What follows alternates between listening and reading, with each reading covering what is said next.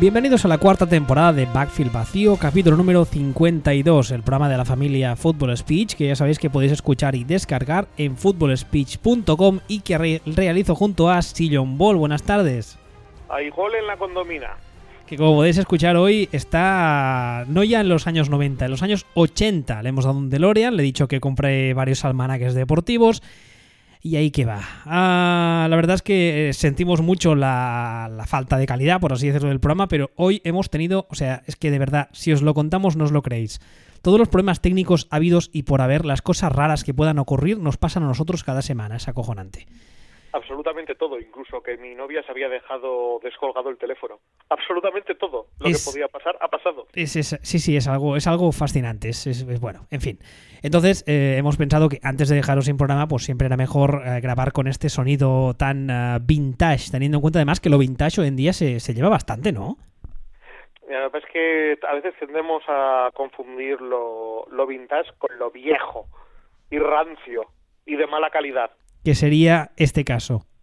Un poco sí, por desgracia, pero bueno. Bueno, dicho eso, antes de empezar, ah, un saludo a los fans de programas varios que nos escuchan solamente para rajar de nosotros. Esta semana tendrán un motivo más, así que, oye, que felices todos, ¿no? Bueno, a ver, ah, en el programa de hoy queremos hablar de varios temas, ah, porque eh, teníamos la opción de hacer un programa sobre lo buenos que somos y lo mucho que acertamos, pero como ya generamos cierto odio, hemos pensado que mejor no. Así que eh, vamos a empezar con un tema que aquí el amigo ha titulado de la siguiente manera. La princesa está triste, ¿qué tendrá la princesa? Dos puntos.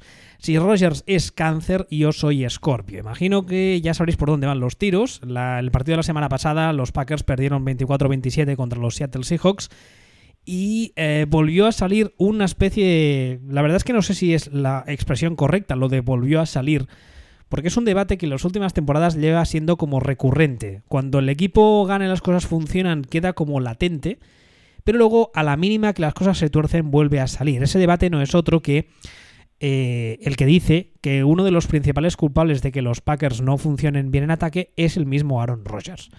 Entonces, esta semana, pues como ya os decía, volvió, volvieron a salir sus detractores, detractores diciendo, entre otras cosas, que es una cosa que hablamos, señor Bolio, en Twitter con algunas personas, que uno de los problemas del ataque de los Packers es que Rogers eh, aguanta demasiado el balón. Entonces, eh, creo que a ti esa teoría de que Rogers es caca te gusta mucho, ¿no? Pero mucho, mucho, mucho, mucho. Yo de hecho he sustituido el icono de la mierda del WhatsApp por una foto de Aaron Rodgers. Entonces es porque me parecen sinónimos prácticamente. No, a ver, es, eh, es evidente que, Rodgers no está jugando bien. No está, o para ser exactos, que no está jugando a... Bueno, ¿qué coño? No está jugando bien. Y también es, evidente que esto pues puede tener 200.000 millones de explicaciones diferentes.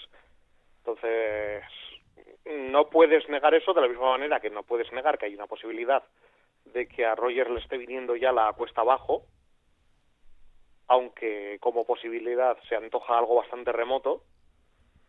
Como no puedes quedarte en solamente las las pruebas, los síntomas, las evidencias. Es decir, tú puedes decir, no, es evidente que Rogers tarda mucho en soltar el balón. También te diré, es casi evidente que Rogers está hasta los mismísimos cojones de jugar en ese ataque. Y también te diré que creo que es bastante evidente que uno de los principales problemas de Rogers, por no decir casi el, único problema de Rogers, es que su paciencia no es demasiado alta. Porque tú ves, tú ves jugar a Brady y Brady es muy difícil que parezca que está hasta los cojones de jugar ese partido. A Rogers enseguida se le nota cuando está disgusto. Sí, es, es una de las cosas, una de las quejas recurrentes que sus detractores a- a- suelen utilizar es el tema del lenguaje corporal de Aaron Rodgers, que es un tipo al que, como tú decías bien ahora, cuando está a disgusto, está cabreado con sus compañeros, con el staff, es incapaz de, de- de- de- de- de esconderlo. Se le nota muchísimo, lo cual yo, si me preguntas a mí a título personal, creo que es algo positivo. A mí la gente falsa no me gusta, pero claro, eso lo que provoca es que cuando las cosas no van bien por el motivo que sea, no podemos nunca saber todos los motivos, porque el play call no es correcto, porque el jugador está en desacuerdo, porque está descontento, etcétera, eh, desde fuera se ve enseguida. Entonces, claro, eso genera una serie de rumorología que no ayuda ni mucho, ni mucho menos y eh, provocan cosas como esta, ¿no? Que como tú decías ahora, se va un poco a, a, tratar eh, el síntoma en vez de la causa.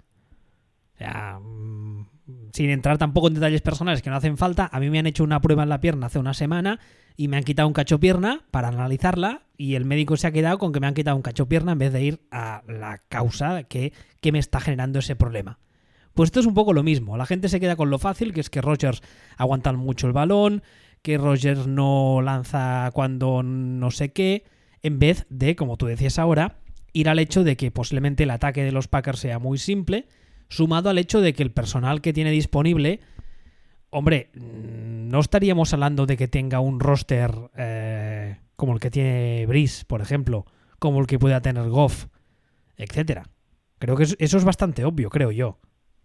Sí, no, eso es, eso es evidente, eso es evidente. Y sumas ese, esa calidad del roster a un diseño de jugadas sencillo, y cuando digo sencillo quiero decir no, no hermosamente sencillo, sino sencillo de es tan simple que la ruta las, las correría mi madre, que se basa básicamente siempre en que los receptores ganen sus vuelos uno contra uno y que Rogers es muy bueno y les va a poner el balón justo donde y cuando toca. Entonces, si a esas dos partes le eliminas la parte de que los receptores son muy buenos y ganan su uno contra uno, se encuentra Rogers en una situación en la que tiene el balón en la mano y no tiene a dónde lanzarlo. Pues hay una cantidad de jugadas. Esto es solo un ejemplo, pero un poco para que la gente lo, lo visualice. Hay una cantidad de jugadas en las que Rogers sale del pocket buscando a quién pasar y acaba tirando el balón al tercer anfiteatro porque no hay nadie enorme. De hecho, es el quarterback de la liga que más balones lanza al quinto pino de estos de quarterback que decide él mismo tirar el balón fuera antes que rifarlo. Hay multitud de jugadas así. Entonces, y esto lo veo yo, lo ves tú, y lo ve Rogers, que el único que parece que no lo ve es Mike McCarthy. Eh, de Joe Filming ya ni, ni, hablamos. Esto, esto te genera una situación en la que el ataque de el ataque de Packers le va costando y si viste el otro día, por ejemplo, el partido de el partido contra Seahawks fue un partido muy que demuestra muy bien una serie de cosas. Dices, no, es que Packers metieron veintitantos puntos. Pero nos hemos fijado cómo los metieron. Todos los drives son drives explosivos. Es decir, todos los drives en los que Packers anotan, todos, tienen alguna jugada milagro de Rogers algún pase de estos de, de 60 yardas eh, con, con los ojos tapados de espaldas y a la pata coja. Bueno, Rogers en modo Dios.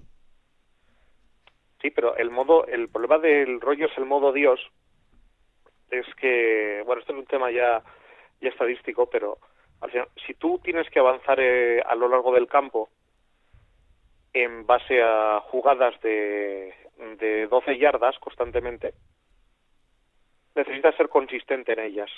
Necesitas tener un receptor de posesión que la enganche con manos fiables, eh, necesitas que el ataque sea razonablemente fluido.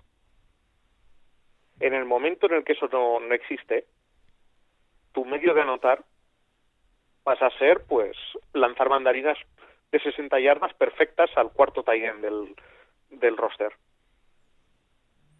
Hombre, hay una, hay una cosa que está clara, llevamos uh, denunciándola aquí y no solo nosotros, evidentemente hay mucha gente que lo dice, es el hecho de que uh, durante ya, yo te, diría casi la última década, mmm, quizá, la forma en la que el staff o la front office de Green Bay plantea las temporadas a nivel ofensivo es basarlo, si no todo, una parte importantísima en el talento individual de Rogers, que evidentemente eso no lo duda nadie, es muy alto. Pero eh, la sensación que tienes viéndolo desde fuera, incluso en mi caso que no soy fan de Green Bay, corrégeme tú si me equivoco, es que la directiva lo que dice es, bueno, como este tío es muy bueno, no hace falta que le demos demasiadas armas porque va a coger a cuatro Mindundis y los va a hacer parecer mejores de lo que son. Y yo creo que eso es un planteamiento muy erróneo, porque además es que mm, estamos, evidentemente, yo creo, como tú decías antes, que aún falta, pero estamos más cerca del final de la carrera de Rogers que del inicio. Eso es de sentido común. Con lo cual, tenemos que estar, tenemos que estar más cerca por un tema de, de, de fisiología humana de su declive físico. Con lo cual, lo que tú no puedes hacer es ir dándole menos armas cuantos más años pasan. Tendría que ser al revés. También hay que tener en cuenta que los drafts de Ted Thompson desde, desde que ganó el anillo, los últimos cinco o seis años, han sido calamitosos. Calamitosos, un desastre, una catástrofe. Claro, es que, es que en esa, en esa organización, si mucho me apuras, mm, no se salva nadie. Hombre, el, general manager es nuevo, ha entrado este año. Bueno, vale, pues, pues vamos, vamos a dejarle la parte. Pero el resto, eh, ¿el staff eh, deportivo? No, el staff deportivo es un desastre. El staff deportivo... Está, está, para, está para cargárselo todo. El staff deportivo está para cargárselo todo. Empezando desde Mike McCarthy y luego después no hay más que pensar. De todo el staff deportivo de Packers, ¿quién puede aspirar hacer algo en alguna parte. Bueno, no, cargárselo todo no. O sea, personalmente el coordinador defensivo a mí me a mí me está pareciendo que está haciendo un muy buen trabajo. Petine. Mike Petine, sí, tiene tiene problemas con, eh, ha habido muchos problemas de lesiones, ha habido bueno, aparte una serie de cortes e historias mm, traspasos que le han mermado un poquito, pero globalmente yo me lo quedaría y de lo más contento. Estoy muy satisfecho con el trabajo de, Mike Patín para la, para la, plantilla que tiene. Que perdón por el inciso, no es por colgarnos otra medalla, que coño también, pero ya dijimos que a priori nos parecía una buena elección. Sí, sí, y lo está, y lo está demostrando. El, el problema gordo, el problema gordo de Packers es ahora mismo resultados al margen, porque por decir, no, pues el, el ataque rinde más que la defensa. Mm, ya, pero es que pero es que la defensa no tiene a Rogers, es decir, eh, el equivalente sería si la defensa, si en la defensa de Packers estuviera Aaron Donald y la defensa fuera floja. Ahí, ahí sería un problema. Claro, entonces, entonces estaría muy claro que el resto de defensa o bien se está rascando la nariz porque son mancos y cojos, o a nivel de esquema eh, es muy floja. Exactamente. Y es lo que está pasando en ataque en los Packers. Entonces, claro, volvemos a lo de antes. Eh, que el sistema, este sistema extremadamente sencillo de, de Mike McCarthy, funciona o funcionó. Sí, funcionó. Funcionó hace 10 años. Funcionó hace 10 años en un momento en el que tú mirabas el roster de Packers y los receptores eran eh, Greg Jennings, Donald Driver, eh, Jordi Nelson James Jones. O sea, tu cuarto receptor era James Jones. Y tu tercero era Jordi Nelson. Más Michael Finley de, de Esas eran las skill position del, del ataque de Packers el año de la Super Bowl. Entonces, dices, hombre, normal que James Jones, como cuarto receptor, sea capaz de ganar en un uno contra uno al cuarto back de la de la defensa rival. Normal. O que la versión jovenzana de Jordi Nelson sea capaz de ganar al tercer eh, corner de la defensa rival. Es que es normal. Pero claro, en el momento que no tienes eso, sino que lo que tienes es a Davante Adams, que gracias a Dios ha progresado, mm, mm, Koff todo el día lesionado, Jerónimo Allison, que es un membrillo, y dos chavales rookies que vete todo a saber, que de hecho son quintas y sextas rondas, pues es que nadie se va de nadie. Nadie se va de nadie. Quizá ahora que has vuelto en los 80 temporalmente podrías asesinar a Mike McCarthy. 2021 porque es que entonces a lo mejor no se gana la Super Bowl del 2001. Ya estamos. Es que lo quieres todo, hijo mío. Hombre, no, nos ha jodido. No, pero el, el tema es, bueno, yo entiendo que Gatekans cuando entró el, el año pasado o ha entrado este año como general manager, tal vez era demasiado pronto para, para cambiar a McCarthy, pero imagino que, que este año además está recibiendo la, el permiso tácito o la justificación para poder prescindir de Mike McCarthy final de temporada y buscar otro, buscar su entrenador. O sea, buscar su forma de hacer las cosas y buscar cómo, cómo modernizarlo. Modernizar el tema porque, de hecho, nos vamos un poquito a, a otra de las cosas que queríamos hablar. Es decir, tú imagínate a Rogers viendo por televisión eh, el Rams Chiefs del otro día. Hombre, yo creo, yo creo que le, que le dio algo. O sea, yo me imagino en casa a Rogers con Danica Patrick y con, con un muñeco de vudú regordete, con una gorra de los Packers y clavándole agujas constantemente al muñeco. Puto McCarthy, puto McCarthy, puto McCarthy, puto McCarthy, todo el puto día. Bueno, vamos a hacer una introducción como Dios manda. Uh, imagino que a estas alturas ya lo sabréis, muchos lo habréis visto. Si no, yo os recomiendo que lo veáis, a no ser que seáis de esos uh, fans de la defensa encarnizado. Y aún así también, porque hay bastantes jugadas defensivas muy majas. Hablamos del Monday Night Football de esta pasada semana que enfrentó a los Kansas City Chiefs contra los LA Rams y que se llevaron los de Los Ángeles por un ajustado 54 a 51. Un partido que además mmm, se petó eh, durante la ejecución del mismo varios récords individuales, varios récords globales, varios récords de equipo, de partido, a nivel estadístico, a nivel de puntos.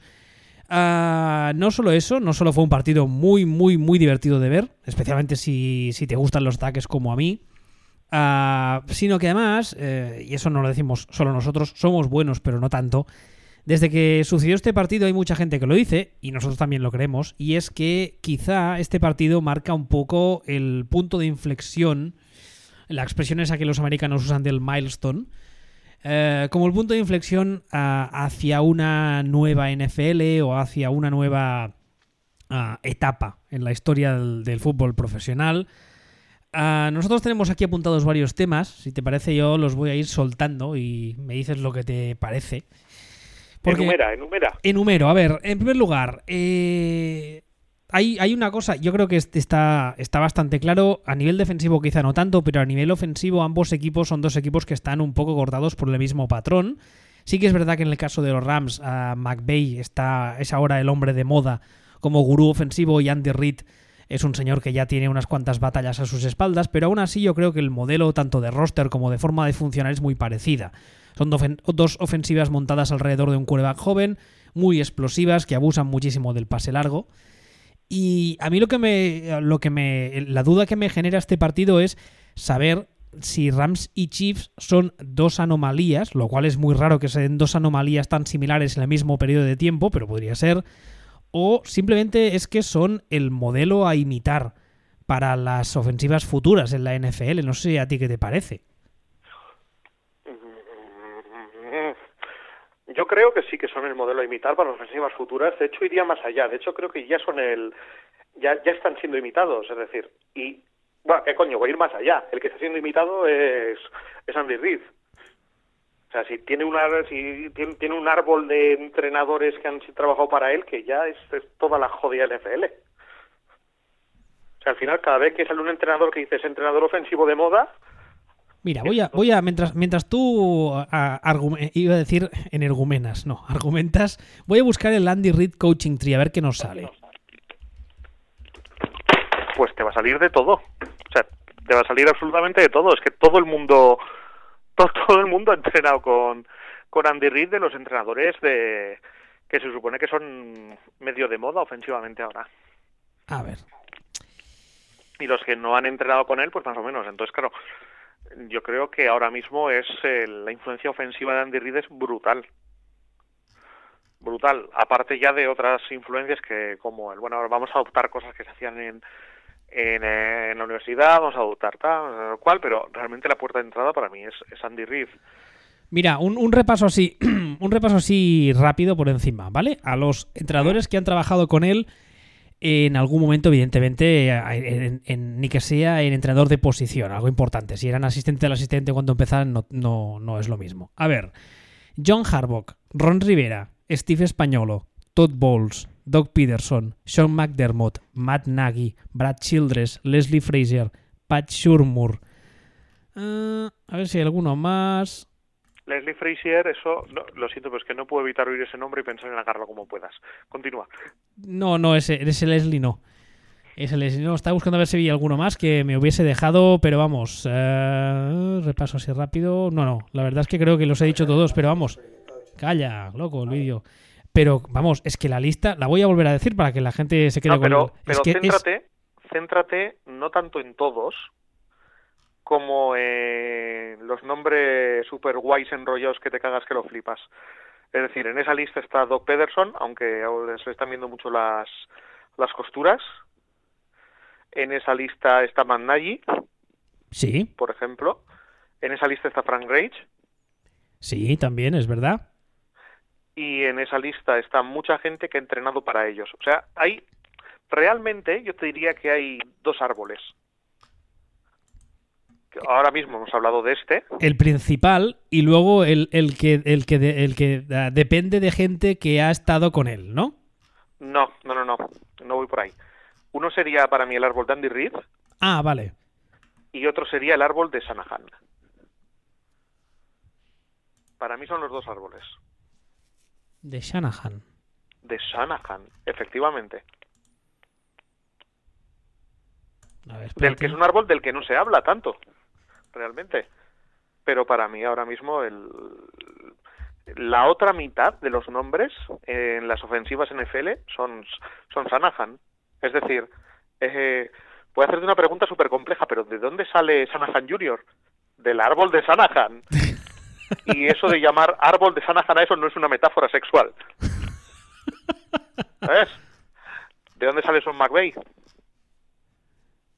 Sean McVay. ah, ¿Dónde estaba antes Sean McVay? No me acuerdo. Antes de estar en los Rams. En Washington. Ah, es verdad, es verdad, con Gruden, es verdad. por ejemplo. Entonces, bueno, pero realmente no es... No sé, bueno, a ver. Estaba en estaba en Washington con estaba en Washington con Gruden, pero es que en realidad llevaba en Washington desde 2010 Con Shanahan padre. Mm, y con Shanahan hijo, creo. Sí, porque es el año, el año que lo peta RG3 que Shanahan hijo está de coordinador ofensivo, ¿no? Pues exactamente. Pues de ahí sale de ahí sale Sean McVay. ¿Y de dónde salen todos estos coordinadores que ahora son quarterback coach en, en la en la NFL? ¿De dónde sale de Filippo? ¿De dónde sale el otro? ¿De dónde sale el otro? O sea, para mí ya te digo que hay dos árboles muy muy claros que son Shanahan y, y Andy Reid. Y realmente mm, no te voy a decir que jueguen muy parecido, pero qué coño, si juegan muy parecido o tienen filosofías muy similares de, de los ataques. Decías tú que son ataques que juegan mucho en largo. A mí me parecen ataques que juegan mucho en largo porque buscan mucho mm, buscan mucho jugar con en distancias cortas, buscan mucho jugar con con el running back como receptor, buscan mucho ese tipo de juego para propiciar que en la caja haya más defensas y propiciar que se abran los pases largos. Bueno, usan el pase corto y el juego de pase corto para sentar el posible pase largo o el posible play action. Exactamente. Es el, es el, el- el- el, eh, ir picando piedra poco a poco, jugada a jugada, pase de cortito, cortito, cortito, pim, pim, pim, pim, y de repente se abre un agujero detrás y como tienes un quarterback con un brazo del copón, dices, uy, mira qué agujero más majo ahí de 60 yardas, toma bomba. pues es un poco es un poco la similitud hace un momento hablábamos de hace un momento hablábamos de Rogers la diferencia cuando tú les ves jugar es que tú ves los partidos de Rams y los partidos de los partidos de Chiefs, y están fabricando esos pases. Por esquema están buscando fabricar esos pases. Mientras que tú ves un partido de Packers y consiste en que Rogers se autofabrica ese pase, escapándose tres tíos corriendo, a la, corriendo hacia la izquierda o hacia la derecha y lanzando una mandarina de 60 yardas sin mirar. Y dices, hombre, en los dos casos es pase largo. dicen, no, mira, uno es un milagro y otro está perfectamente pensado para conseguir llegar a tener esa posibilidad. Uno es una casi te una casualidad y el otro está trabajado para que aparezca. Exactamente. Aquí hay, más cosas también a, través de, este partido que se pueden leer. Por ejemplo, tú hablabas ahora de la que han sido ambas ofensivas han sido o están siendo puerta de entrada para muchos conceptos que vienen del college, pero sobre todo desde hace unos años se empezó a hablar de la llegada de las eh, ofensivas tipo spread que durante muchos años habían sido habían sido eh, no sé cómo decirlo eran como, como sinónimo de college, de ofensiva de college al 100% y que en la NFL todo el mundo decía que no podían funcionar, bla, bla, bla. Pero es que cada vez vemos más eh, componentes a nivel táctico, a nivel de formación, a nivel de, estructura de juego de lo que son las spread offense. Y eso va ligado un poco con el hecho de que hay una, hay una teoría que yo he soltado varias veces en Twitter y que yo la defiendo al 100%, que es que para mí el quarterback del futuro, eh, dejando a un lado que creo que lo estamos viendo que Rogers, yo creo que Rogers nos está enseñando lo que va a ser la posición dentro de 20 años, pero esa es otra historia. Yo lo he dicho muchas veces, para mí el quarterback del futuro será antes un Peyton Manning más móvil, antes que un Michael Vick mejor pasador. Y yo creo que esta serie de esta hornada de quarterbacks nuevos precisamente nos está enseñando justamente eso. A Mahomes, Wentz, Lack si tú quieres, Goff, son quarterbacks con cierta movilidad, no son troncos, pero al mismo tiempo son capaces de ir en largo, tienen brazo de sobras y a la hora de pasar son muy competentes o incluso muy buenos. Entonces yo creo que eso además mm, va a cambiar un poco la forma de draftear, si no la está cambiando ya, la forma de draftear que tengan los equipos, al menos en ataque. Porque tú muchos programas has hablado, llevas hablándolo, que a nivel estadístico el running back, por muy bueno que sea, no supone una diferencia abismal a la hora de ganar un partido o perderlo. Tú lo has dicho muchas veces. Y yo creo que poco a poco los equipos están prefiriendo draftear receptores pequeños de slot eh, a, los que puedan eh, para los que puedan diseñar un esquema muy específico antes que running backs potentes. No sé si tú estás de acuerdo con eso o son ahí imaginaciones mías, no sé qué te parece. Sí, estoy de acuerdo, pero es voy incluso más allá. Es decir, ahora mismo, ¿qué es lo que qué es lo que marca la diferencia entre entre el que podríamos decir que es el mejor running back de la liga, que es el de, que es el de los Rams, con el resto. O sea, ¿qué es lo que, qué es lo que realmente hace que ese, que ese jugador lo pete? ¿Qué es lo que hace que Gurley sea, sea más que casi ningún otro? Es que, que hasta cierto punto, esto es una exageración evidentemente, no es un running back que coge pases, sino que es un receptor muy potente capaz de correr.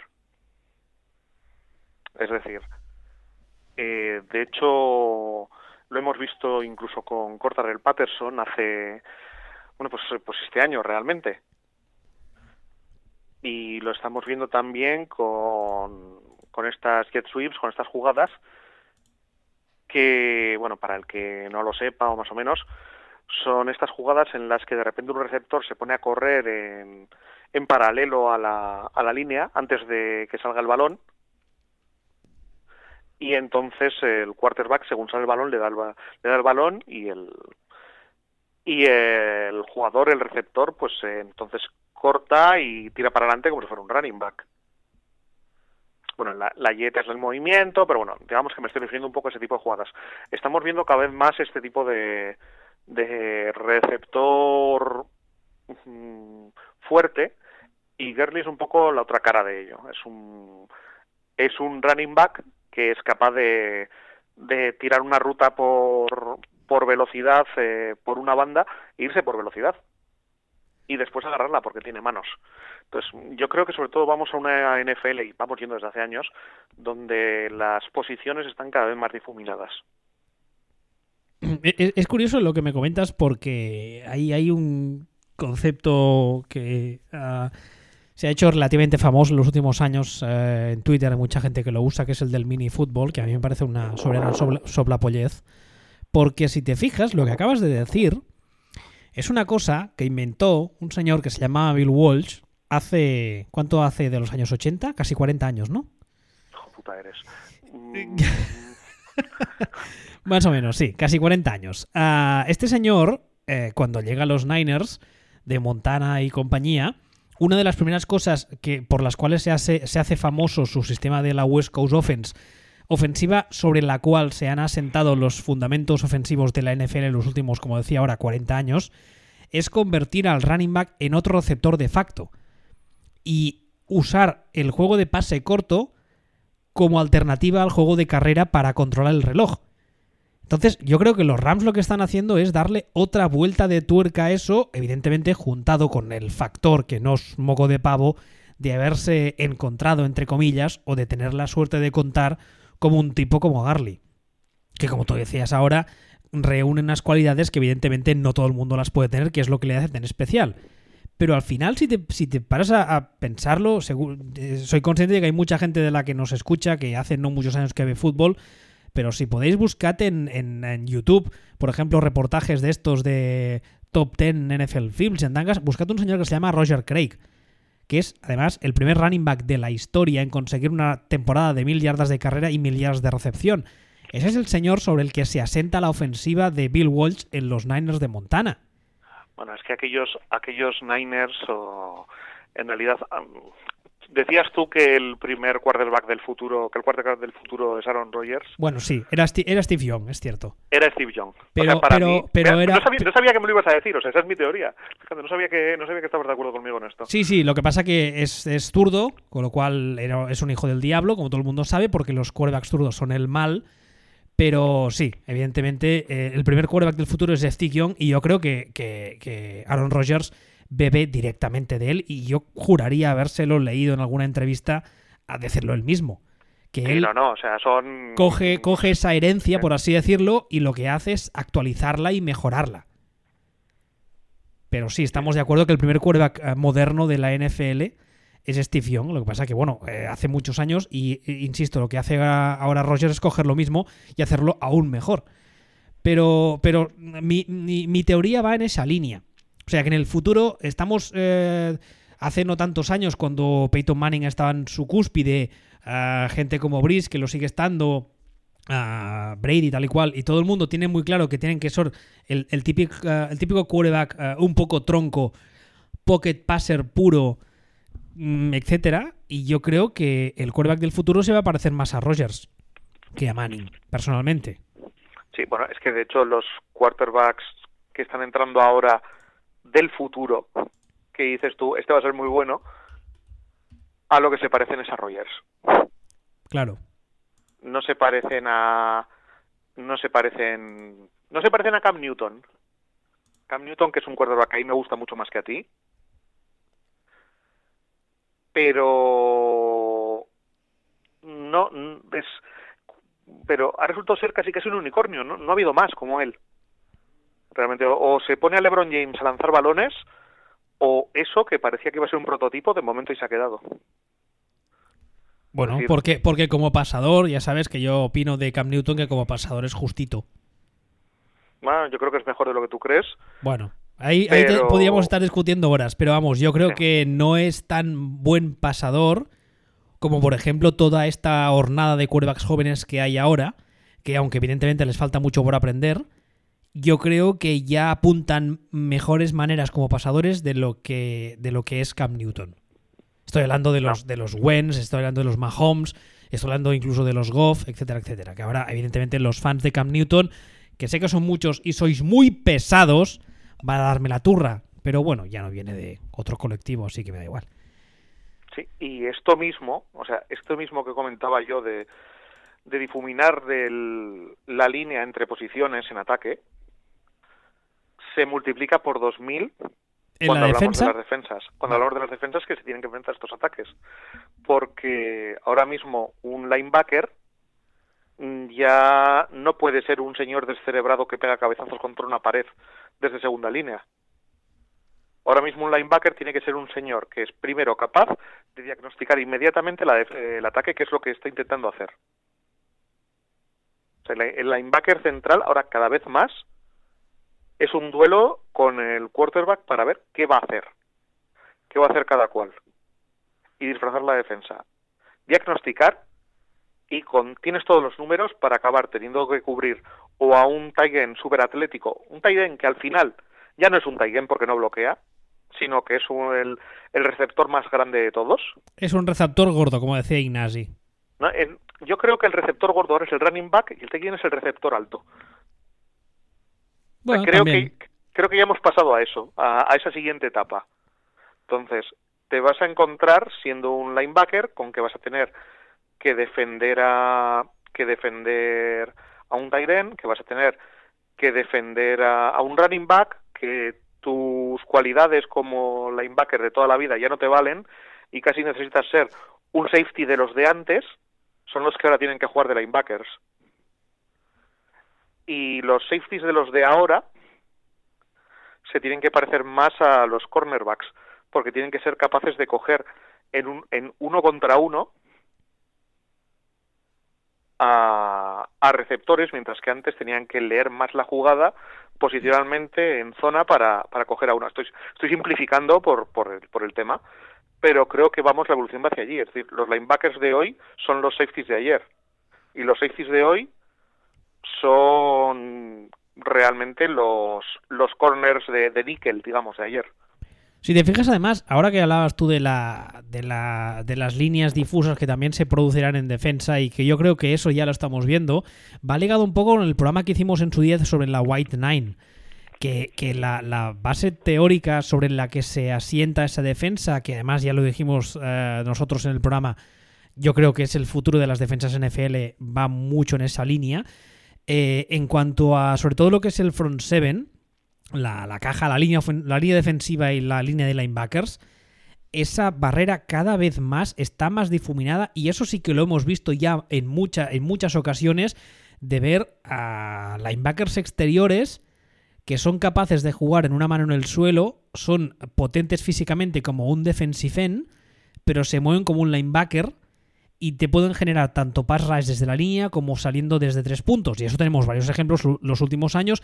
El que me viene más a la cabeza es Khalil Mack, que sería más un poco quizá el más prototipo. Khalil Mack, luego tienes a...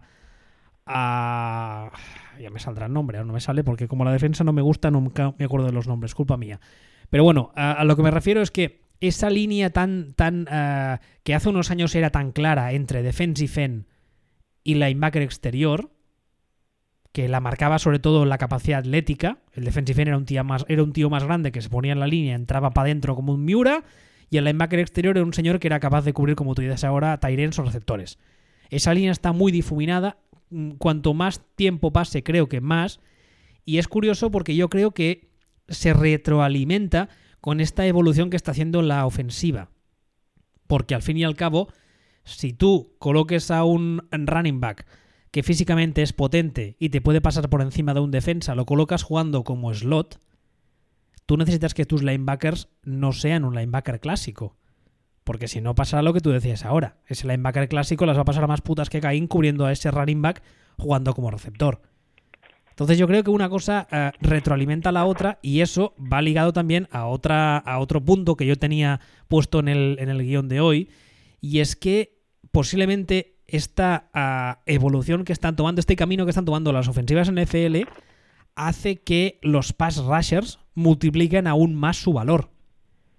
Porque la, mejor forma que tienes o la forma más efectiva que tienes de intentar parar a un juego de ataque de pase efectivo con un quarterback uh, de calidad es con su antagónico uh, teórico ideal, que es un pass rusher dominante.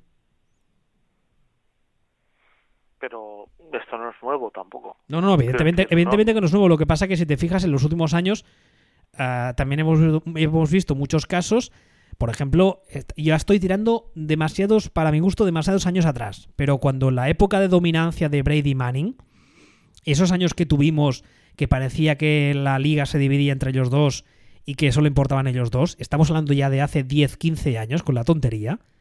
En ese momento ya se decía que si tú tenías un pass rush o tenías al menos un jugador, un pass rusher de calidad, eh, era la única ah, oportunidad, por así decirlo, que tenías para ganar el partido a uno de esos dos monstruos. Y no, no es nuevo, evidentemente. Pero eh, fíjate, por ejemplo, que cogiendo de, ejemplo el partido de esta semana, el Rams Chiefs, hay varias jugadas defensivas de nivel, pero que si te fijas, yo creo que la gran mayoría de jugadas defensivas importantes del, del partido se generan a partir de un pass rush asfixiante. No, no es. Eh, no es que, yo qué sé, que el quarterback haya tenido un error a la hora de diagnosticar una cobertura y que el safety le haya ganado la batalla. Posiblemente algunas jugadas así habrá.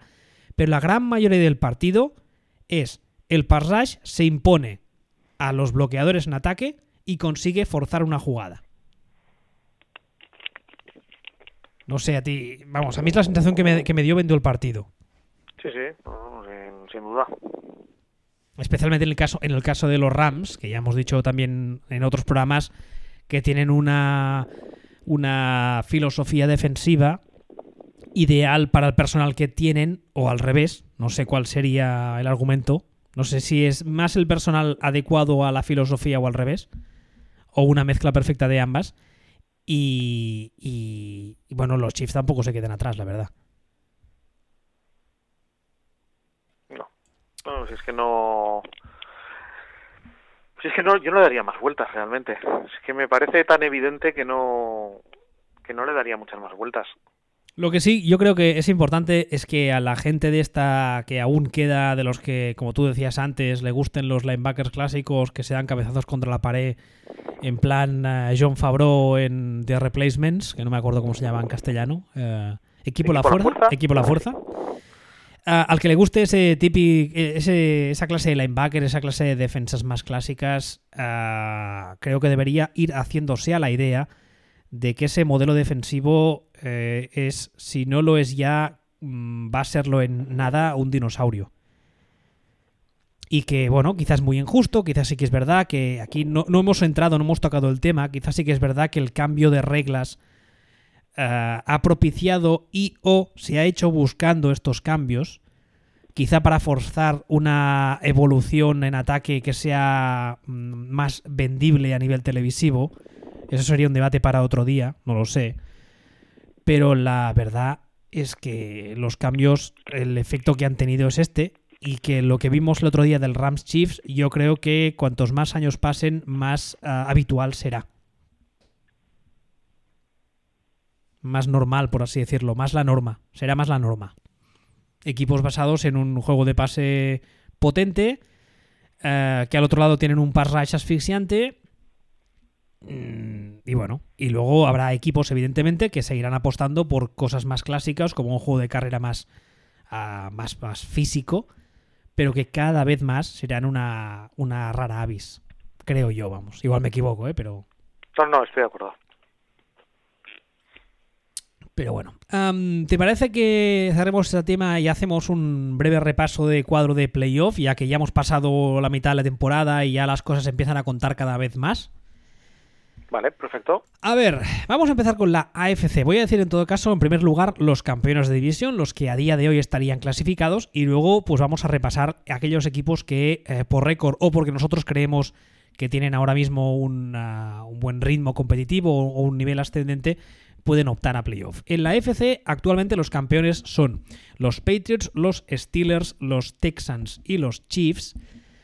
Pero claro, a ver, uh, por ejemplo, en esta división yo creo que a los Chargers no se les puede descontar. Que por cierto tuvimos un fan de los Chargers uh, descontento porque el día que hicimos el programa de los premios de mitad de temporada no hablamos de los Chargers. Pues, si hablamos de Chargers cada dos días yo creo que les tenemos mucho más cariño y les damos y, y, les damos mucho más cariño que mucha gente, pero bueno, sí que es verdad sí, que... El, si, si, si mi tapado se lo llevo diciendo todo, todos los años. Y además aquí queremos mucho a Rivers y le hemos defendido cuando hubo gente que le atizaba, pero bueno. como decía ahora, el caso de los Chargers, yo creo que. Yo de los Chargers, de los Chargers es que yo ni hablaba. O sea, los Chargers, mira, de la de la AFC, mmm, Kansas, eh, Pittsburgh, Patriots, eh, Chargers y te diría que Texans están dentro. Eso están dentro. Luego hay un hay un y luego está el pelotón de los el pelotón de los ahí, a ver. ahí hay un hay un gran grupo que son a, a, además a día de hoy con mismo récord que son uh, Miami, Baltimore, Cincinnati, Indianapolis y Tennessee. Y yo sumaría a Denver. Denver actualmente está 4-6. Sí, bueno, no está muy descolgado porque los que acabo de decir tienen un balance de 5-5 y Denver estaría 4-6. Uh, sí, yo creo que este sería el segundo gran grupo porque si no, del resto de los que no he dicho, evidentemente Buffalo, Jets no los veo yo entrando en playoff, Cleveland menos. Jacksonville tienen un follón interno muy divertido de ver si no eres fan de Jacksonville.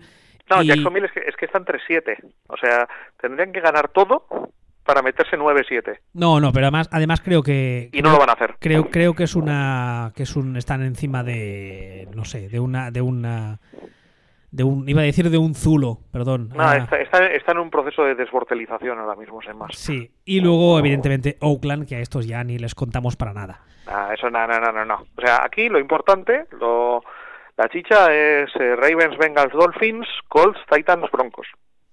Esa es la chicha. De esos cinco equipos tiene que salir uno. O seis Sol, equipos tiene solo, que salir uno. Solo puede quedar uno, como decían. De esos seis equipos solo puede quedar uno. Entonces, claro, tú y los miras, o sea, yo los miro ahora mismo y te digo Colts. Del, de... de, del, gran grupo que serían Dolphins, Ravens, Bengals, Colts y Titans y uh, Broncos, tú ves a, de, saliendo Colts. Colts como wildcard, como último wildcard. Yo te digo Colts como, como último wildcard, sí. O sea, te digo por porque me parece que son los que mejor están. De todas formas, eh, ahí también está, ahí también está Tennessee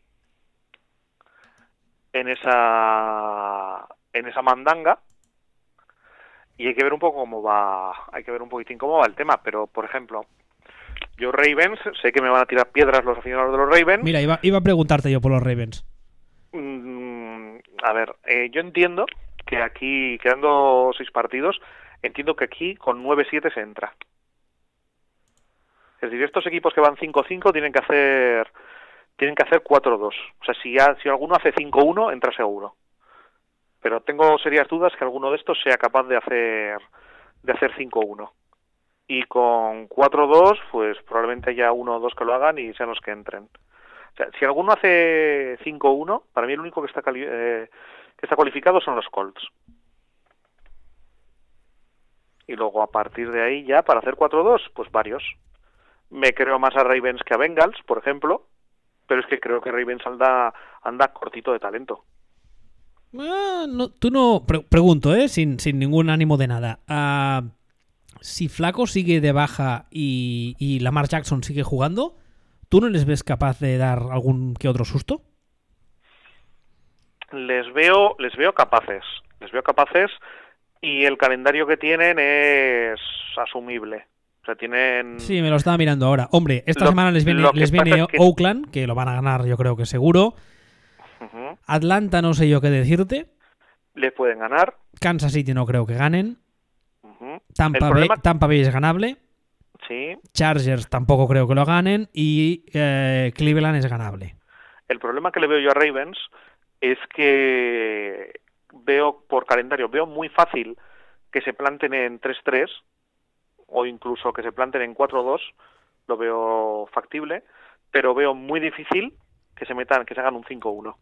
No, no. Con el calendario que tienen restante no lo creo, porque a Kansas City dudo mucho que lo ganen. O sea, creo que creo que y los Chargers un... tampoco. Eso es. Creo que es un 8-8-9-7 eh, Ravens. Por cierto, y... uh, pase lo que pase en Indianapolis, uh, yo le daría ya el premio a entrenador del año a Frank Reich, ¿eh? Pues sí, pues llevo diciéndolo, llevamos diciéndolo todo el año pero es que ya, o sea, me da igual, aunque, aunque terminen el año implosionando y, y, pierdan todo lo que queda, me da igual. Claro, pero es que, mira, yendo a Indianapolis, que está con el mismo récord que, que Baltimore, eh, Dolphins, Jaguars, Texans, Cowboys, Giants, Titans. yo aquí no veo ningún partido claramente perdido. O sea, veo mucho más factible para, para los Colts ganar cinco de estos seis partidos que para Baltimore. A ver, Miami lo veo ganable. Jacksonville, tal y como está Jacksonville, también. Houston, espero que no. Además es pero, en Houston. Pero, pero, pero es ganable. Hombre, Es ganable. O sea, quiero decir, no es un partido que lo taches y digas, no, este lo pierden. Yo te diría casi que sí. ¿Tú lo, ¿A ti te parece que, ese de- que tiene la misma dificultad para los Colts este partido contra Texans que para Baltimore el partido contra, contra los Chiefs? A mí me parece, a mí me parece que es mucho más difícil que los Ravens ganen a los Chiefs. Pues eso, pues eso te digo, Hmm. que no tienen, no tienen ningún partido los Colts. Dices, el de Texas es difícil, es difícil, pero no raya lo imposible. Eso es a lo que me refiero. No, vale, eso es verdad, vale. Dallas, hombre, no sé qué decirte, yo creo que ganaría Dallas. Es en casa y los Cowboys en re- me parece que son un poco un equipito de mentira, pero sí. Ah, Giants, no creo que tengan muchos problemas en ganarles a los Giants. Y eh, Tennessee mm, va un que poco ver- en función de cómo llegue Tennessee.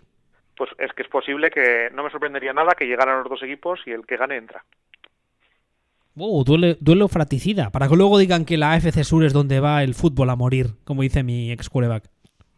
Sí, no, no, es el tal y como tal y como está el tema, me sorprendería me sorprendería cero que al final que al final esto llegara así, porque si repasas el calendario de Tennessee, ver, Texans, Jets. Jaguars, Giants, Redskins y Colts.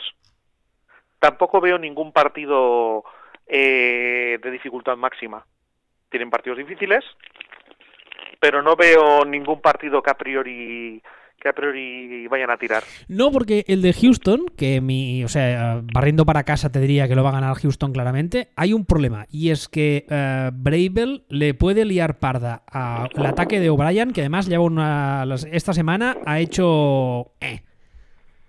Con lo cual, el sistema defensivo de Bravel se la puede liar parda. Y si gana el de Houston, el resto los veo perfectamente ganables. Sí, que no digo no digo, no decimos fácilmente ganables, No, no, no. sino sino con opciones Exacto, reales. que existe la posibilidad de que, su- de que suceda. Exactamente. Y nos pod- Plausibles. y nos podríamos plantar en el último partido contra Colts, que están los dos ahora mismo 5-5, que, que el partido de, de ida lo ganaron los Colts, que tienen el calendario un poquitín más difícil, que, que te puedes encontrar en un último partido en Tennessee, donde el que gana entra.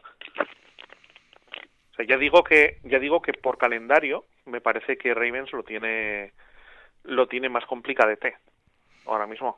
Y luego pues tendríamos a tendríamos a Dolphins que dudo que entren porque es que ese este 5-5 es engañoso. Llevamos todo el año diciendo que es un equipo que va a acabar haciendo 7 8 victorias siendo horrible a base a base de calendario pero no creo que pase 8 victorias y necesitaría 9 y tenemos a y tenemos a Bengals que son un equipo que uno de los equipos que más Que en defensas también, ¿eh? que más me desconcierta. Sí, en defensa está bien, además han contratado ahora mismo un gran coordinador. Todo Sí. bien. Cosas, cosas que benefician a Bengals, que les quedan dos partidos contra los Browns. Cosas que perjudican a Bengals, que les quedan dos partidos contra los Browns. Hombre, ah, es bastante posible que los jugadores de los Browns en los partidos que les quedan contra los Bengals salgan a comerse el césped. Yo creo que van a intentar directamente ir a mear encima del banquillo de los Bengals. Qué imagen tan poco poética y tan poco delicada. Claro, entonces, eh, como ya decíamos, eh, Ravens lo dejamos medio fuera por una cuestión de una cuestión de calendario y en este caso Bengals tienen un partido tienen un partido para mí muy complicado que es contra los Chargers tienen un partido que vete tú a saber que es el último que es contra Steelers en Pittsburgh que claro vete tú a saber quién juega ese partido en Steelers Aparte de que hemos dicho mil millones de veces que los Steelers son bipolares. Sí, sí, son como una pila, completamente. Y aparte de eso, pues tienen los dos partidos contra los dos partidos contra Browns tienen un partido contra Broncos, que ahora mismo parece que es un equipo que, que está subiendo un poquitín, y tienen un partido a priori fácil contra Riders. Eso respecto a la AFC. Vamos. Espera, espera, espera, Ah, que, hay nos más. que hay uno más, que hay uno más que lo quería mencionar un poco por un poco por circunstancias que, que son los Broncos ¿Qué les pasa a los Broncos? que tienen un partido que, van por detrás, van 4-6 y que para mí esta semana sabremos un poco a qué pueden aspirar, porque estos sí que necesitarían ganarlo todo, pero tienen un calendario interesante y últimamente parece que están tirando mejor. Es decir, tienen esta semana un partido en casa contra Steelers y aparte que es el para mí el partido complicado realmente y a partir de ahí tienen Niners, tienen Browns, tienen Riders, tienen un partido en Cincinnati contra los Bengals y si son capaces de bueno y terminarían contra contra Chargers en San Diego, pero en casa. Entonces, si son capaces de aprovecharse de unos Steelers bipolares y y tienen capacidad para ganar en Cincinnati, es decir, es difícil, sobre todo estar ahora mismo con 4-6, es muy difícil, tendría que, que pasar cosas, pero ninguna de las dos me parece completamente imposible. Ni que los Steelers salgan con la empanada, ni que el partido en Cincinnati lo pueda ganar Denver. Y si consiguen pasar esos dos, esas dos piedras, los otros cuatro partidos que le quedan me parecen muy ganables. Lo que pasa que si se dan, se alinean todos los astros, alinean todos los astros y Denver se acaba metiendo en playoff, eh, sería un caramelito, ¿eh? Sería una sorpresa de dimensiones épicas. ¿Caramelito para quién? Para el rival que le toque. Sería un caramelito para el rival que le toque. Sí, pero la defensa está funcionando está funcionando cada vez mejor. Veremos. Es decir, yo no tengo ninguna confianza en Denver, en los Broncos. No tengo ni la más mínima confianza. Pero veo un veo un camino por el cual se podrían meter dentro. Que es eh, la bipolaridad de, lo, de Steelers y en realidad jugársela contra Bengals. Y ahora sí, la NFC, actualmente los campeones de división son los Redskins, los Bears, los Saints y los Rams. Eh, aparte, como wildcard hay dos, eh, ni que sea por balance, hay dos favoritos ahora mismo, que serían Minnesota y Carolina. Y luego hay también otro gran grupo. Primero estaría el grupo formado por Dallas, Minnesota ah, y Seattle.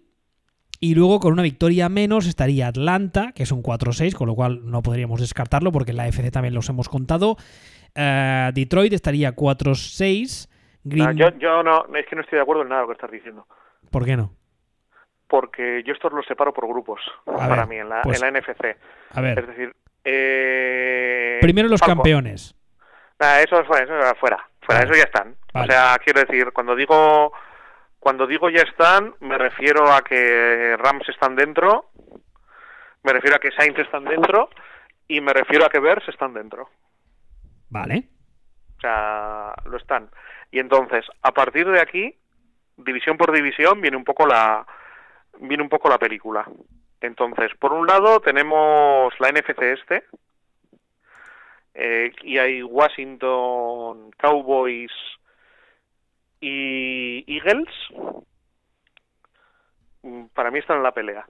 Es decir, eh, dice, joder, Redskins le saca dos partidos a Eagles, ya tienen que jugar los dos partidos entre ellos todavía. Lo que pasa es que los Eagles no están muy, muy finos, ¿eh? No, no están muy muy finos, pero los Redskins tampoco son ningún portento. Es- sí, eso es cierto. Entonces, si Eagles consiguen ganar los dos partidos a Redskins, ya están igualados en, en tabla. Y me parece cero descartable. Pero cero. Sí, no, no, no me parece una locura pensarlo, que pueden ganar los dos partidos eh, los Eagles, ¿no? ¿Y Dallas?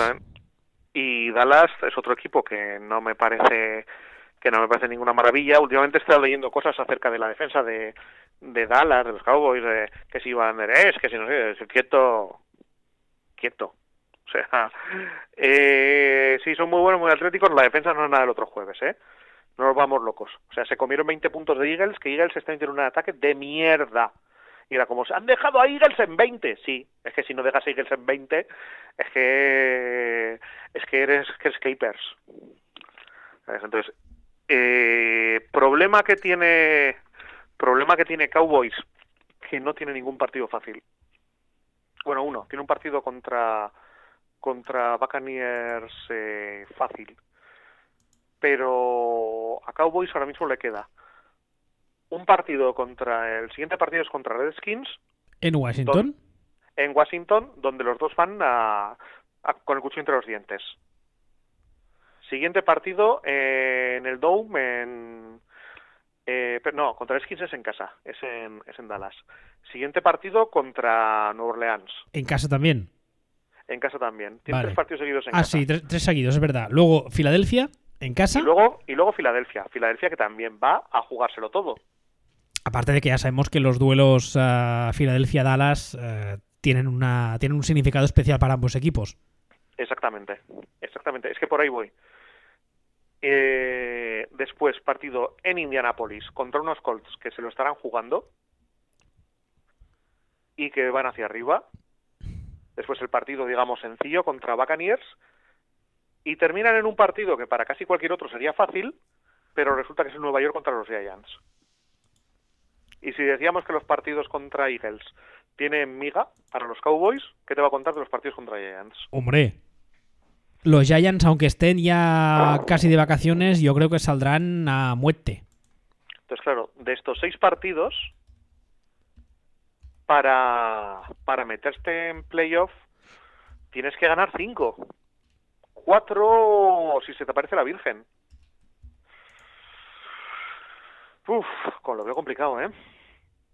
Lo veo complicado. Es que es una división esta en la que casi es más fácil entrar ganando la división por, por 9-7 que, que otra cosa. O sea, esta división es es complicada porque tiene mucho tomate y, hemos hablado de, Washington, hemos hablado de Redskins, hemos hablado de hemos hablado de Cowboys y lo de el caso de Eagles es muy parecido, es que Eagles como el año pasado se salieron tienen tienen calendario de primero y telita con él, ¿eh? o sea, Eagles les queda Giants, Redskins y Texans en casa y Cowboys, Rams y Redskins fuera.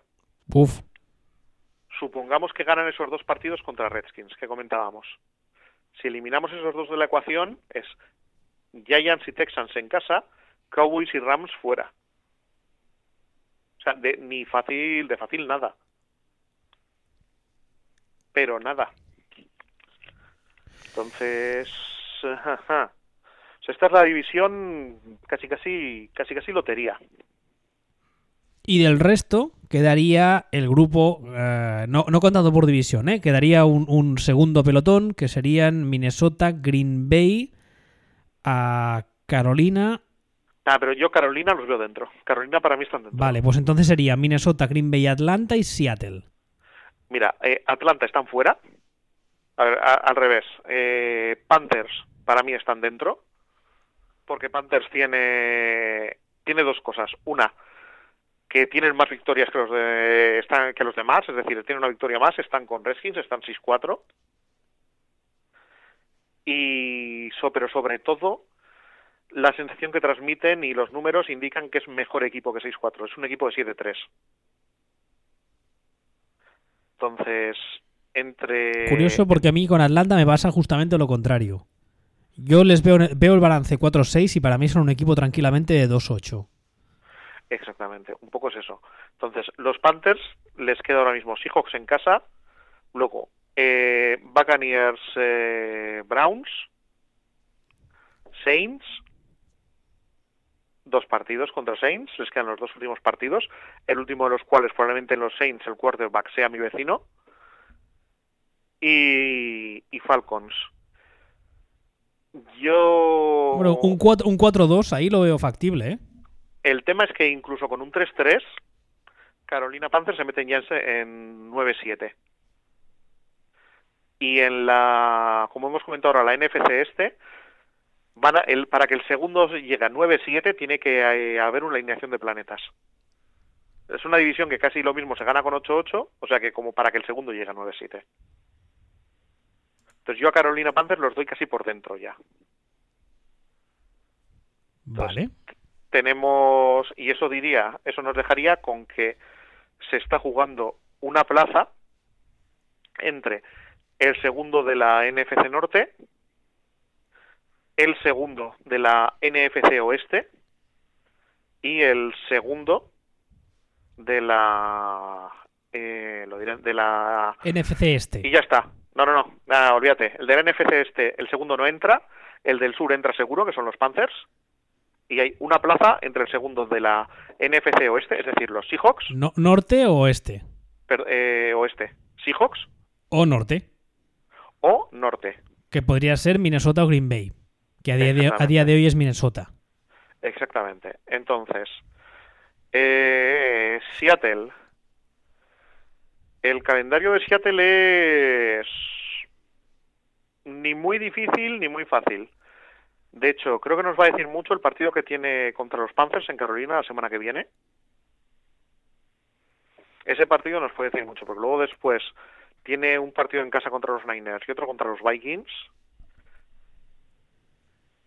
Si consigue salir de, de ahí con 2-1 en lugar de con 1-2, porque el partido contra, contra Niners lo doy por ganado, que tiene dos seguidos, de hecho. O sea, si consigue salir con 3-1, esos cuatro partidos, mmm, cuidadito. ¿Tú te los crees a los, a los Seahawks? ¿A los Seahawks? Mmm, no. Yo es que no. No, eh. no me los creo porque han ganado a Cowboys, a Cardinals, a Riders y a Lions. Y a, no, ya, y, y, sin, y a los mierda Packers. Y sin, y sin entrar en los rivales. Yo les he visto jugar, he visto un par de partidos suyos este año y, y no. No, no. La sensación que tengo es un poco. Es una. Es una. Uh, es una sensación uh, a, a, la baja, o sea, menor, que la misma que tengo con Green Bay. Me parecen un equipo que está mejor entrenado, con igual o menos talento que el que tiene Green Bay, con cual es poco, que se basa especial, en ataque especialmente en las genialidades de un tío que cada vez que le veo hacer el dropback pienso, ay que lo matan. Ya, lo que pasa es que centrándonos en estos playoffs, es que les quedan de los seis partidos, les quedan tres partidos fáciles. O sea, que los puedes marcar como fáciles. Que son los dos de Niners y... Y el último contra Cardinals en casa. Hombre, sí, son bastante fáciles. Entonces, eh, digamos que Seahawks de salida están en 8-5. Están en 8 victorias. Y les queda colgando estos tres que no sabemos qué va a pasar. Y ahí, y ahí les queda partido en Carolina, que ha dicho Carolina, eh, partido contra los Vikings. ¿Ves cómo se dice? Ya lo sé, pero me ha hecho gracia. Eh, partido contra los Vikings y partido en casa contra los Chiefs. Contra los Chiefs, que en principio todo apunta a que tendrían que perderlo, a no ser que los Chiefs, que es la semana a 15. 15, estén ya tan dentro que salgan a jugar con la chorra y salgan a jugar los reservas. Que esa es una Es que- posibilidad. No, que, que es que no me sorprendería. Entonces, por eso lo estoy diciendo. De ahora mismo, si, ganan el partido que tienen en Carolina esta semana, o el de dentro de dos semanas en casa contra los Vikings, ese, ese 8-8 final pasa a ser un 9-7. Y en el momento que estás en esta NFC, estás en 9-7, mmm, cuidado, ahí ya te puedes disparar casi al, al partido de los Chiefs. O sea, los creo que el calendario de Seahawks es muy favorable ahora mismo. Pues fíjate tú que los Seahawks son un equipo que como equipo, como roster, no me, no me parece nada del otro mundo y creo que tienen muchísimas carencias. Pero si por lo que sea se consiguen meter en playoff, es un rival súper incómodo, ¿eh? Yo no lo querría para los míos. Lo que pasa es que si se meten en playoffs será como segundo y será siempre jugando de visitante. Eso sí, eso le resta y será muchísimo. Una serie, una serie de cositas. Ya.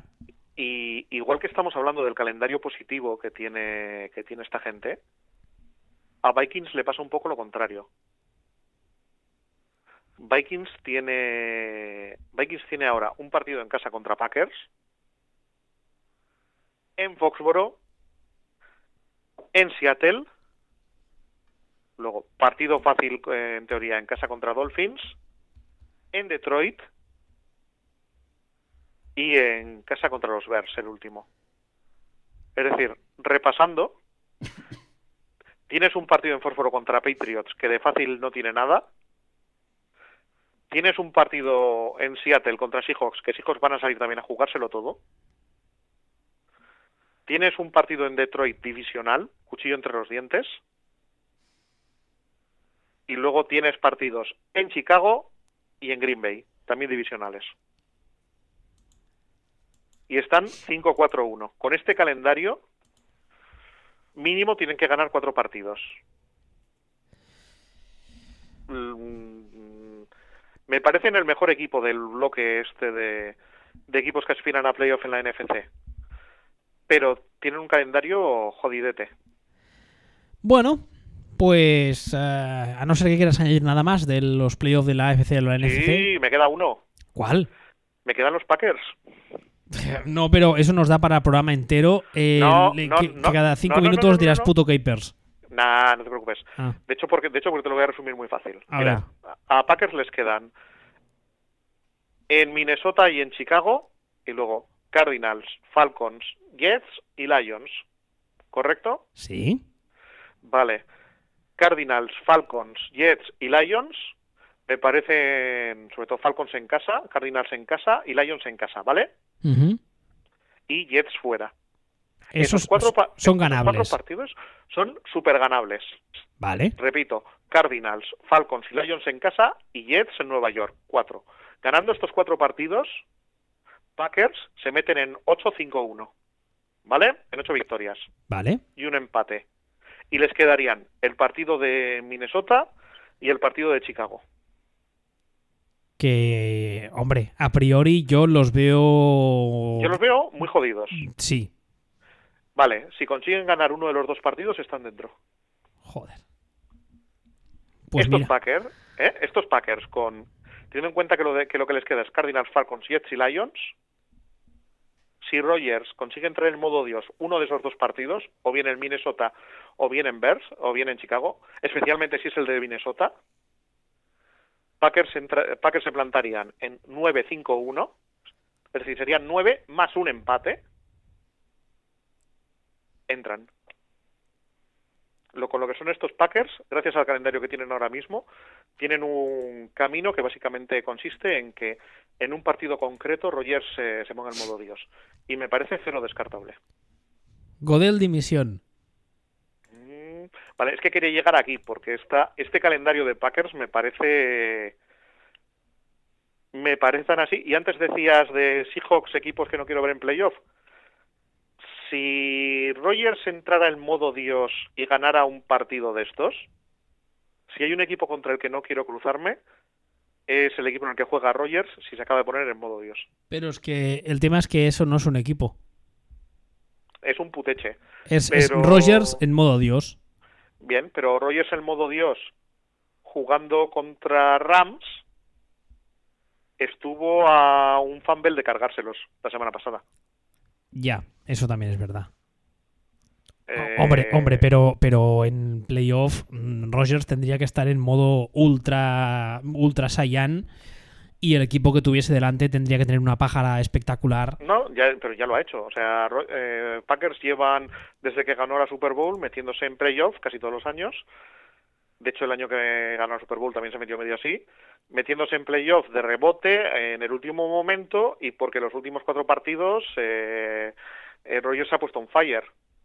Y, pa- y ha, ha habido años que han pasado una y dos rondas a base sencillamente de que, de que Rogers ha, sido tocado por, por el dedo de Dios como si fuera esto la, la creación en la Capilla Sistina. Bueno, habrá que ver. Habrá que ver, pero es curioso porque es una temporada donde hay dos equipos que, que están dominando casi a placer, como podrían ser los Saints y los Rams. Bueno, los Chiefs también, evidentemente, que no me los quiero dejar. Y si te fijas, ah, hay un montón de equipos que, que, que- que pueden meterse en playoff o que están campeones de su división. No recuerdo yo si otros años había... tan- ¿Tanta morralla? Sí, por así decirlo, sí. Sí, a veces entra un equipo de morralla, pero este año hay la sensación de que en las dos conferencias Hay muchos. la, la mitad de los equipos que entren en playoff van a ser Morraya. Hay como un gran grupo de tres o cuatro que son en plan jugar, o sea, dejar surcos en el campo. Y sí, luego la morralla y luego la mierda absoluta. Y luego sí, luego cáncer de sida espacial. Exactamente. Ah, algo más que añadir desde los años 80. Oye, ¿te puedo pasar mi dirección y me vas a visitar y me dices un par de cosas? ¿De qué? ¿De que te, ¿Para que te lleve la almanaque de resultados deportivos? Por ejemplo, ¿por qué no? Vale, vale. Esperemos que la semana que viene hayamos solucionado nuestros problemas técnicos, porque oye... Una- un abrazo a Microsoft y el Skype y a, y a Google y el Hangouts y, Mira, a, oye, oye, eh, y a eh, Apple y el móvil y todo. oye, antes de volverte con el con el DeLorean, ¿por qué no te vas a ver a Bill Gates? Uf, buena idea. Buena idea. No, con el móvil me iría a visitar a, a Steve Jobs también, pero Darle, da- Pero- da- darle un par de. un- te voy a pasar un par de ideas para que les comentes un par de temas. Y ya, y verás tú como mañana nos levantamos con Linux dominando el mundo. Muajajajaja. nada, no te preocupes. O sea, a Steve Jobs ya le voy a decir que, que siga adelante y es una gran idea curarse el cáncer comiendo pómelos. Bueno, como, como cada semana ya sabéis que nos podéis escuchar y descargar en eh, footballspeech.com y que estamos en Twitter. Este caballero es arroba sillonball y yo soy arroba wbistuer. Hasta la semana que viene. Hasta luego.